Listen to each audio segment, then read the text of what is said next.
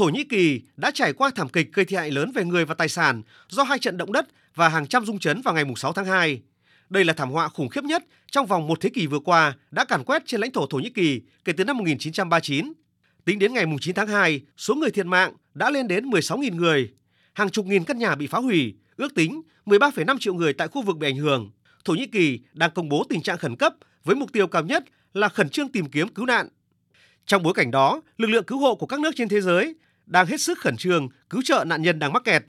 Phát biểu tại buổi lễ, Bộ trưởng Tô Lâm nêu rõ, xuất phát từ quan hệ hợp tác tốt đẹp giữa Việt Nam và Thổ Nhĩ Kỳ nói chung, giữa Bộ Công an Việt Nam và các cơ quan thực thi pháp luật của Thổ Nhĩ Kỳ nói riêng, cũng như góp phần chia sẻ những khó khăn mà Thổ Nhĩ Kỳ đang gặp phải. Bộ Công an Việt Nam chính thức cử đoàn công tác sang Thổ Nhĩ Kỳ với mục đích hỗ trợ cứu nạn cứu hộ, hỗ trợ tìm kiếm nạn nhân và cung cấp hỗ trợ nhân đạo, giúp người dân Thổ Nhĩ Kỳ khắc phục hậu quả và sớm ổn định đời sống sau thảm họa động đất.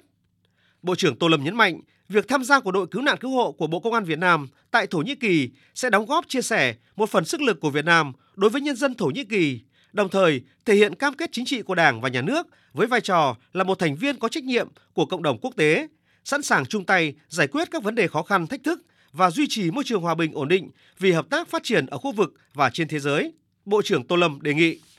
trong thời gian thực hiện nhiệm vụ trên thực địa với vai trò đại diện cho quốc gia và lực lượng công an Việt Nam, tôi đề nghị các đồng chí cán bộ sẽ nỗ lực, cố gắng, tích cực, nhiệt tình phối hợp với các lực lượng khác, không quản ngại khó khăn nguy hiểm và nêu cao tinh thần đoàn kết, tương thân tương ái, hỗ trợ lẫn nhau và tự lực tự cường phát huy bản lĩnh phẩm chất của người chiến sĩ công an cách mạng Việt Nam. Thì đây cũng là lần đầu tiên chúng tôi cử lực lượng tham gia cứu hộ quốc tế như thế này. Và chúng tôi cũng rất là mong cái được sự phối hợp của phía Thổ Nhĩ Kỳ và chúng tôi đã nhận được những cái sự hỗ trợ rất tích cực. Và ngay sau cái buổi gia quân hôm nay thì 10 giờ đêm hôm nay là với sự hỗ trợ của đại sứ quán thì số cán bộ anh em này sẽ lên đường ngay. Thay mặt đoàn công tác phát biểu nhận nhiệm vụ, Đại tá Nguyễn Minh Khương, Phó cục trưởng Cục Cảnh sát Phòng cháy chữa cháy và Cứu nạn Cứu hộ bày tỏ tự hào khi được lãnh đạo Bộ Công an tin tưởng giao nhiệm vụ hỗ trợ quốc tế tìm kiếm cứu nạn cứu hộ các nạn nhân trong vụ thảm họa động đất tại Thổ Nhĩ Kỳ và hứa sẽ nêu cao tinh thần trách nhiệm, hoàn thành tốt nhiệm vụ được giao.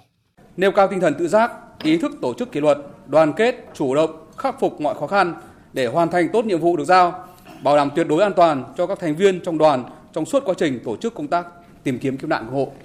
giữ đúng lễ tiết tác phong của người công an dân Việt Nam để xây dựng hình ảnh tốt đẹp trong mắt bạn bè quốc tế,